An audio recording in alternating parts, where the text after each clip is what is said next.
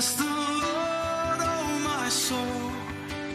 Oh my soul, worship His holy name.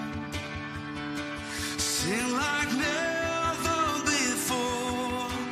Oh my soul, I worship Your holy name. The sun comes up. So last week, Saturday, I was sitting on the couch with my wife, and I got a text, and it was from Pastor Ken. I don't remember the time. It might have been about 9 p.m., and he was saying, yeah, I went to Chris Stewart's birthday party. She turned 95. That's Rob Stewart's mom, big part of this church. And I'm just not feeling so good, so you might just want to get ready to preach. So, you know, Ken, if he actually said that, that means that means he's hurting lots, but he just doesn't really say stuff like that, right? And then soon thereafter, like I said, something like, well, maybe I'll preach on Numbers 13, because that's what he was supposed to preach on Sunday morning. And then as time went on, he said, you know what? After lots of encouragement from Frida and myself, we said, you should go in, because he had a pain in his sternum. So he went in for tests. And he was released at about 2 in the morning, and they did the blood tests and all that stuff, and everything seemed clear. And then on Sunday morning, when we were right here, he collapsed on his bathroom floor, and then through the coaching of 911, Nova helped resuscitate him until the first responders came in and continued, and they got him back, brought him to Peace Arch Hospital. And there was another code blue, and they worked on him for about half an hour to no avail. To no avail. Pastor Ken, the guy takes it literally. What I've said many times to him and to others, I was taught to preach, pray, or die at a moment's notice. Ken would preach, although through the encouragement of Nova, give him at least 2 weeks' notice, please. Pray any moment, and he took the last one literally too. He preached, pray, or die at a moment's notice.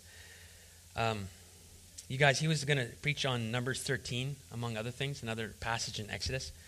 And it came about because he preached one sermon on limited vision equals limited life. And I was just like, that was a fantastic sermon. We got to make a series out of that, huh? So I sat down in my office. I came up with about 9 sermons, and I sent it to him, and he's going like, I don't know if you can really milk 9 sermons out of this, right? I said, don't worry about it. You just take Promised Land. That's what you wanted to do. So he was going to preach on Numbers 13, entering the Promised Land. And the title of his sermon was something along the lines of, if God calls you, He enables you. Well, and then the next week I was going to, if God calls you, He empowers you. So then, when he didn't preach, obviously I had to come up with something real quick. So we went with Peter walking on the water. And that was kind of neat because I had no idea what storm was coming. And we agreed last week that the safest place to be is not on the land, not in the boat, but in the water, in the storm. We're in the storm. We're in the storm. So, all I can say, it was a privilege to know Ken as a man, as a husband, as a friend, deep friend, a co-worker. The list goes on, you know, a bit of a legend before we hired him here and all that stuff. It was kind of neat. It was a privilege. But speaking of privilege, do we ever sit back and realize how privileged we have it that we can have a relationship with God Almighty? The privilege that we have, the extent that Jesus went to prove His love and to buy us back from a life of sin, and the privilege that God loves us and He wants to lead us. And that's, I think, where I want to go today. So before we jump in, let's pray together. Jesus, we're thankful for today. We're thankful to remember a dear friend and pastor. And Heavenly Father, we ask for strength on the journey, especially for Nova and the kids, for the staff and the church here, and for those He's touched. But there's, like I said before, there's really difficult sermon or difficult funerals. There's hard ones. There's the ones that are complicated. Well, this one's not complicated, but it's hard because we're going to miss him. So we're thankful that you lent him to us for a while. And now we ask, Lord, that as we jump into the Word of God, that there will be comfort for our hearts, but also that it would, just like Ken would want, that we wouldn't pause and just look at him, but Lord, that he was a beacon of light that shone toward our Savior, Jesus Christ. So thank you for him. Thank you for your word. In Christ's name we pray. Amen. Amen. So we're going to look at Psalm 23. So I'm going to ask if it can go on behind me, that you would stand with me and we would say this one together. Psalm 23, Psalm of David. The Lord is my shepherd, I lack nothing. He makes me lie down in green pastures. He leads me beside quiet waters. He refreshes my soul. He guides me along the right paths for his name's sake. Even though I walk through the valley of the darkest valley, I fear no evil. For you are with me, your rod and your staff, they comfort me. You prepare a table before me in the presence of mine enemies. You anoint my head with oil, my cup overflows. Surely goodness and love will follow me all the days of my life, and I will dwell in the house of the Lord forever. Amen. You may be seated. I got mixed up there because I think I memorized that in the New King James Version. So let me read that again, but from a different version. And this time I would like you just to dwell in the Lord's presence and let his word minister to you. Maybe there's a phrase in there that just really cuts deep for you. The Lord is my shepherd, I lack nothing. He makes me lie down in green pastures. He leads me beside quiet waters. He refreshes my soul, and he guides me along the right paths for his name's sake. Even though I walk through the darkest valley, I will fear no evil. For you are with me, your rod and your staff, they comfort me. You prepare a table before me in the presence of mine enemies. You anoint my head with oil. My cup overflows. Surely your goodness and love will follow me all the days of my life, and I will dwell in the house of the Lord forever. May God bless the reading of his word. Here the psalmist, David, is writing to the great shepherd, and yet he was a pretty good shepherd himself. Before he put on that crown, before he ran a kingdom, the psalmist was a shepherd boy. So if anybody can write from the perspective of a shepherd, surely this guy can.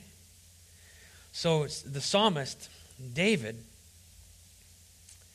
he knew what he was talking about when he says, the Lord is my shepherd, I shall not want. When I was a kid, that made no sense to me. The Lord is my shepherd, I shall not want. Like, I don't get that wording, you know, but when we continue to read it in a different language perhaps, or in a different version, it says, I lack nothing. I have no wants. I'm done. I'm good. I'm content. I have everything I need. So the Lord is my shepherd. I have everything I need.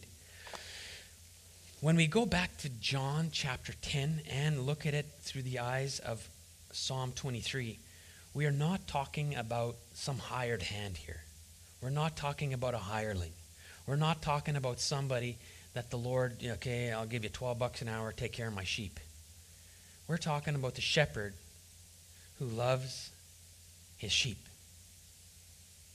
Did you know that even in the old days, sometimes they would have a flock? Let's say I had 80 sheep, and we would go to a pen for the night, and there would be a fence all around it, but there'd be my 80 sheep, Carrie's 400 sheep, your 10 sheep, whatever, and they'd all be in this fence together, and then there would be somebody that would actually, I am the gate. They would sleep across the gate, so no sheep could get out and no bad wolves could get in. I would get up in the morning, about probably 5:35, and I'd walk and I would say something that only my sheep knew, but my sheep would come because they knew my voice. Isn't that incredible? So David is talking about a shepherd that knows his sheep. The Lord knows Ken. The Lord knows Nova. And the Lord knows your needs and your hurts today. The Lord is my shepherd. Before I go on, I got to say this. I looked at this with fresh eyes this time, and I see there's a whole bunch of stuff that the Lord does in this psalm, and there's not a whole lot that you do or that I do. Like, the Lord is my shepherd. He makes me. He leads me. He restores me. He leads me. It goes on and on and on. And what about I? It's just like, I shall not want. That's my role. Even though I walk through the valley of the shadow of death, that's what I do. And then, I will fear no evil, for you are with me, and I will dwell. Sheesh. There's not a whole lot I'm doing there. And God's doing it all. The shepherd's doing it all. So I took great comfort in that this last week. So I think, and in this foreshadowing, I think what we got to do, what we got to learn, our lifelong journey, and I think what Ken was onto something here, and what he has full on right now with no distractions, is to learn how to dwell in the house of the Lord forever. And that doesn't just start when we leave this place here. It starts now, how to dwell in the presence of the Most High King. How to dwell in the presence of the Most High King. The Lord is my shepherd, I shall not want. He makes me to lie down in green pastures. He leads me beside still waters. He's not like a cowboy. He's not behind me with a lasso and a horse pushing me towards something. That doesn't work. He leads me in the paths of righteousness. Why? For his name's sake. That's important too. For his name's sake. It's his name on the line, and he's doing this. He's the faithful, and I'm not faithful. We said even last week that sometimes I'm trying my best to hold on to the hand of God, and sometimes I just can't do it anymore through whatever, anxiety, depression, or overwhelmed by circumstances. I might even let go of his hand, but he doesn't let go of yours. And he uses a word which we're going to see at the end of the psalm here, which really underlines that he does not let go of you, even the times where you're tempted to let go of him. The Lord is my shepherd, I shall not be in want. He restores, he protects, he heals, he lifts up, he encourages, and he leads me. He leads me beside quiet waters and rejuvenates me or hydrates me. In fact, when you look at this, and there's a guy named Phil Keller who wrote a book on it, and Phil Keller can write a book on it because he loves Jesus and he was a shepherd, so he knows what he's talking about. So when he was a shepherd, he looked at this and he says, when he leads me beside quiet waters, there's at least three different things that he can do here. He leads me beside streams and springs. He doesn't take me to the edge of the Fraser. Why? Because sheep aren't always the sharpest in the shed, okay? And they could lean down and drink from this rushing water, get totally sopping wet, and the weight of that on their, what do you call that? Fur or hair or wool, thank you, I knew that, would take him under. They would drown. So the shepherd would take them to a safe place to get a drink. Streams and springs. The second place would be the morning dew. If you get up early enough, boy, there's a lot of dew these mornings. There's dew all over my deck and dew on my windshield and stuff like that. And the shepherd knew about that. That was another water source. And that was sometimes short-lived, but that's kind of representative of us too, is that we need these long times of dwelling with Christ, of meditating on his word, but we also need those short spurts throughout the day of where we acknowledge him working in our lives and being rejuvenated by the dew of his word. And also the deep wells. He brings us to the deep wells. Phil Keller talked about sometimes where they had to go through the valley of the shadow of death to get to these deep wells or to the plateaus, which you'll see in a moment. But the deep well sometimes took a lot of work, where he'd have to take off a shirt, man, and he'd scale down a wall with a bucket and a rope and try and get enough water to bring up so that he could bring sustenance to his flock because he loved them and cared for them. He rejuvenated, he restored them through streams and springs, morning dew and deep wells. There's times, too, where a sheep can become cast. What in the world does that mean? Well, let me read what somebody else said. Sheep are built in such a way that if they fall over on their side and then onto their back, it's very difficult, really difficult for them to get back up again. They flail their legs in the air, they bleat, and they cry. After a few hours on their backs, gas begins to collect in their stomachs, their stomach hardens, the air passage is cut off, and the sheep will eventually suffocate. This is referred to as cast down position. Interesting, huh? So he restores and rejuvenates me. You ever feel like you're on your back? Or you've fallen on your side and you're starting to choke? You're starting to lose your breath? Well, it's interesting because the author goes on to say that when it comes to restoring, a shepherd would come and see the bleating sheep, see it on its back or on its side, and slowly bring it back to equilibrium, take care of it, and sometimes just grab and hold that sheep and bring it warmth to its body again. And then he would massage its legs and its limbs to bring circulation back to its body, to bring life, to bring rejuvenation, to bring sustenance. I love that. So that's what a shepherd does to a sheep, and that's what God does to us. If you're feeling downcast today, if you're feeling cast, if you're feeling you've been thrown on your back, onto your side. He wants to massage you, your spirit, your emotions back to a place.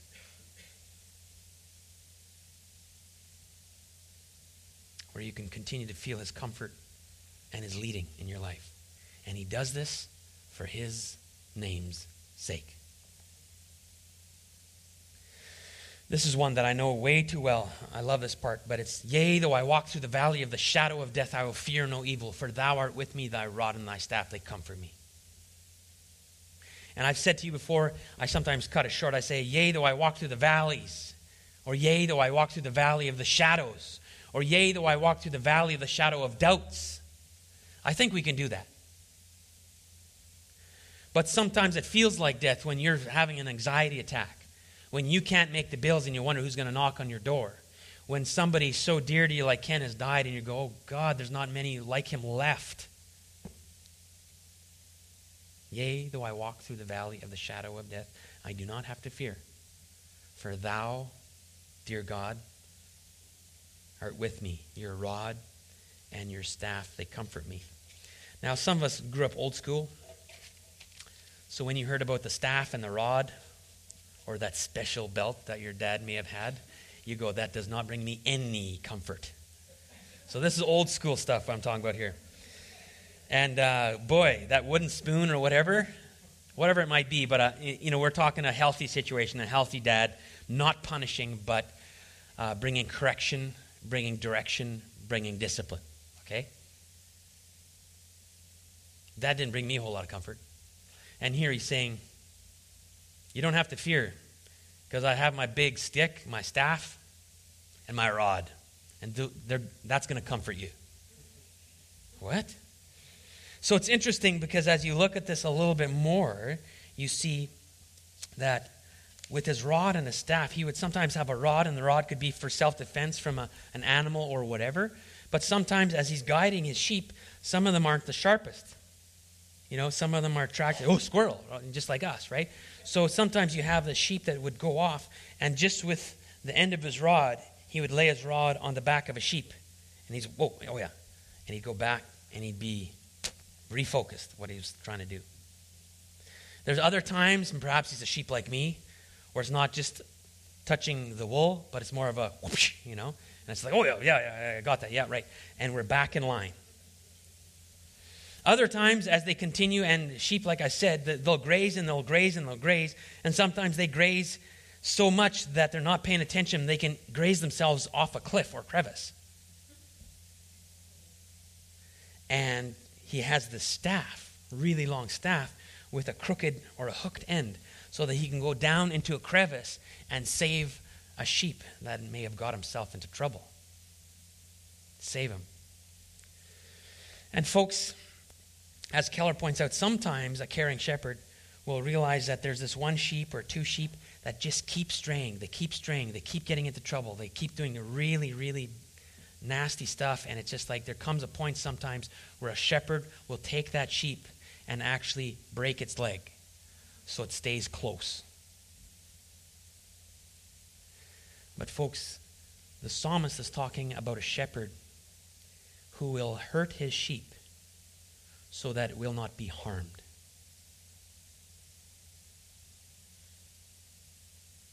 We're going through hurt here, but not harm. We're missing something dearly, but the great shepherd of the sheep, with his rod and his staff, he comforts us and takes us through the valley of the shadow of death.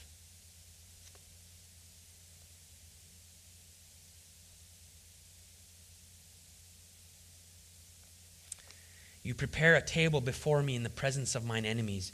You anoint my head with oil. So this is incredible because he's now taken them through the valleys. Why in the world would you do that as a shepherd? Well, the shepherd knows what he's doing because he's taking them to prepare a table. And what that meant for sheep was a plateau. So they'd go through the dark, scary valleys, the rocky crags, whatever it might be, and they'd go through that valley to a place where the shepherd knew what was good for the sheep, to a place with lush grasses and streams of living water. But they had to go through the nasty stuff to get there. The plateau, the table.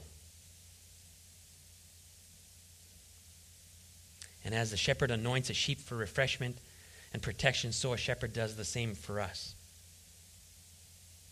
We're lucky here today because, you know, what's kind of interesting is when I think of communion, one of the strong admonitions that Ken would give, he didn't give a whole lot.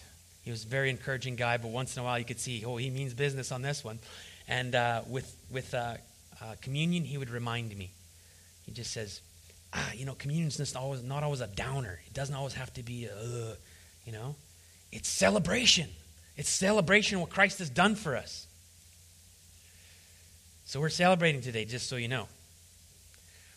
We come to the table, to the plateau set before us, in the presence of our enemies, in the presence of the sting of death, through the valley of shadow of death, through the valley of doubts, through the valley of fears, and the table is set before us, and this is what the Almighty God, Jesus Christ, went to the cross to die on the cross for you and for me, and now we get the benefits of that. He went through death's dark valley for us, you guys. He died on the cross for our sins. And we get the benefit. We get the privilege of enjoying this together. You prepare a table before me. Our cup runs over. You anoint my head with oil and my cup runneth over. I think of even First John 1:9 where he gives us the dew or he gives us the streams or whatever. First John says, if you confess your sins, he is faithful and just to forgive us our sins and to cleanse us from all unrighteousness. So he wants to come with the dew of the morning. He wants to come with the streams. He wants to come with the deep well and bring continual intimacy and connection with him. And that means doing business with him. Or John 10:10, the thief has come to kill and destroy, but I have come to give life to the full, life overflowing. He wants to pour in. He wants to pour in. He wants to pour in. When he anoints our head with oil, the Hebrew word brings a meaning of health, thriving, full satisfaction, and prosperity. Don't you like that? So when it says, he anoints my head with oil, my cup overflows. With that meaning comes health, thriving, and full satisfaction. It's so hard to be satisfied today, isn't it? I mean, you might have married somebody, you may not have, but you're looking for somebody to satisfy you in a relationship, or you might think of another job or a bigger house or whatever it may be. So this godly contentment is really sometimes hard to cultivate here. And he says here that this anointing, that the shepherd comes with this anointing, brings a full satisfaction. I was in El Florido, which is just outside Tijuana one time. Drug dealers had torched the hospital. And there I was, we're starting to get ready, do some building and stuff. And I saw these little Mexican kids having the greatest time, the gayest time ever. And I'm just like, what is going on? They must have the newest video game console in that thing. Or they've got to have lots of cash because they're on their way to wherever, Walmart or Costco. I don't know what's going on. But I could hardly wait to see what they were playing with. And these kids were whooping it up. So I finally got an excuse to move over there, and they're running, dust is flying on the roads there, on the dusty gravel roads, and I finally got close enough to them, and they're laughing and tripping and having such a good time, and they have this shoelace that's attached to this, just a regular old cardboard box. I could hardly wait to see what's in it. Nothing. There was nothing in their box. And they were satisfied. They had joy. Folks, I think sometimes where we live, we jam all sorts of stuff in our box. And we might be happy for a day or two. But it's hard to find this deep satisfaction that we can have, that we can enjoy, as the Lord anoints our head with oil and our cup overflows. And then verse 6, I love this. Surely goodness and mercy shall follow me all the days of my life, and I will dwell in the house of the Lord forever. Well, guys, Ken is dwelling, full-on dwelling with no distractions. He's not thinking about bills. He's not thinking about what he has to do the next day. He is full-on, no distraction, worshiping and dwelling in the presence of the Lord. But I really believe that dwelling is also available to us now. Even when you reflect back on who Ken was, that guy had a contentment about him, not because he had lots of stuff in his cardboard box, but there was something about him and Nova where they were working on the art of dwelling in the presence of the Most High. Let me back up and say, surely goodness and mercy shall follow me. That wording in Hebrew is Chesed. You can only say it if you're Hebrew or German. Chesed, right? And Chesed is a covenant, loving kindness that will follow them. And what that means, breaking it down a bit, it's a faithful, loyal, pursuing covenant love. It's a pursuing covenant love. It's the kind of love that when you're discouraged or when you're overwhelmed with emotion, when you have fears, when you have doubt, when you're giving in to anxiety, and you might even let go of the hand of God, His hand grabs you.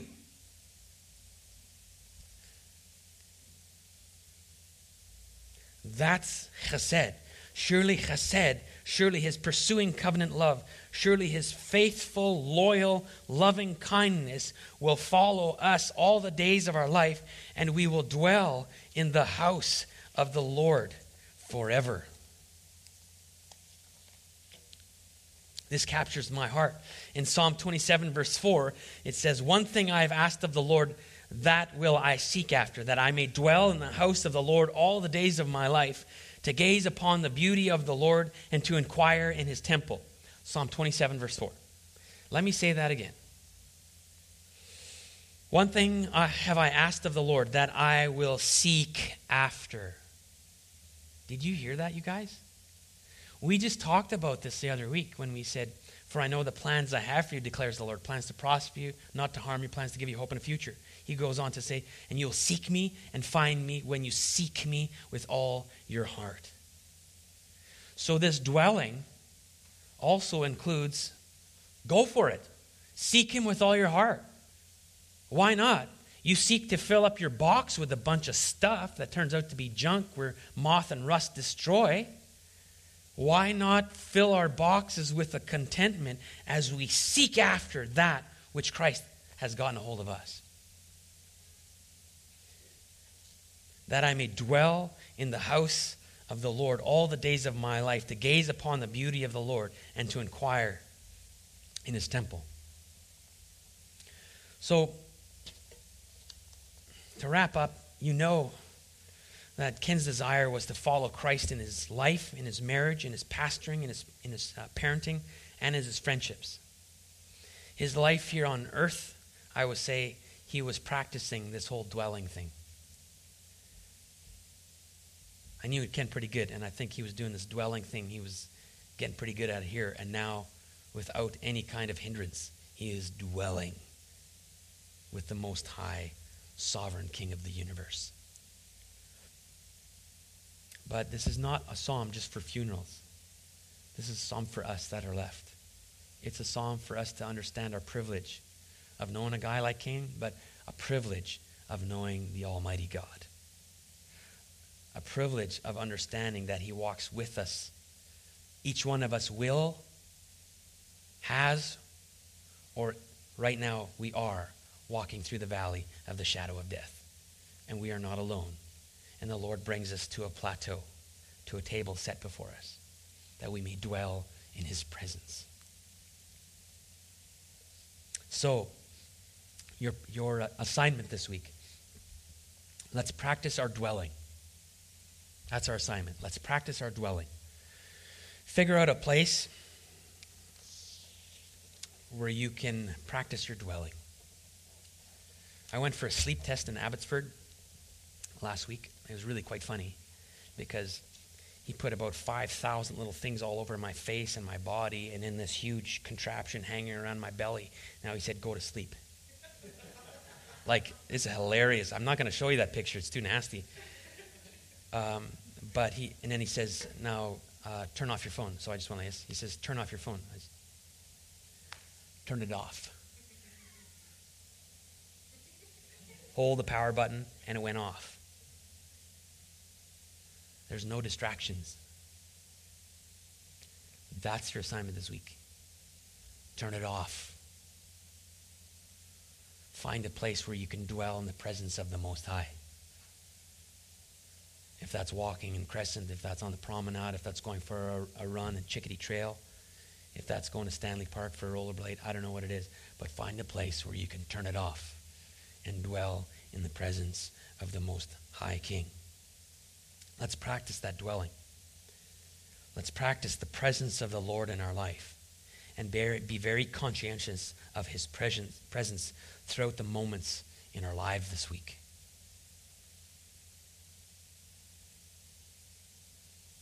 That we may dwell right now in the house of the Lord forever. Heavenly Father, I thank you for your word. And I thank you for a great example of a guy who was honing his skills at dwelling. And Father, we rely on you, our great shepherd, the shepherd of the sheep, that you would be with us now in this dark valley of sorrow, that you would hold on to Nova's hand, that you would make your care very obvious to us. Lord, we need you, and we need to hone the skill of dwelling. We're thankful for your chesed, your loving kindness that pursues us. So, Father, help us to take it easy on that box that we drag around trying to fill with bright, shiny objects, and help us, Lord, rather to be satisfied, overflowing with the dwelling that we can experience with the Most High King. Thank you, Jesus. We pray this in your name. Amen. Bless the Lord, oh my soul. Oh my soul. Worship his holy name. Sing like never before. Oh my soul. Worship your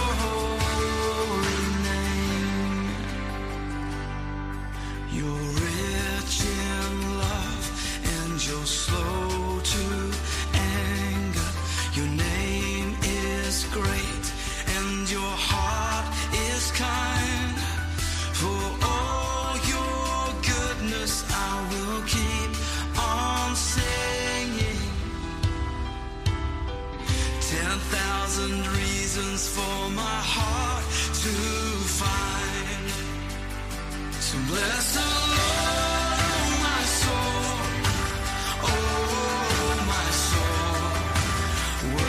His holy name, sing like never before. Oh, my soul,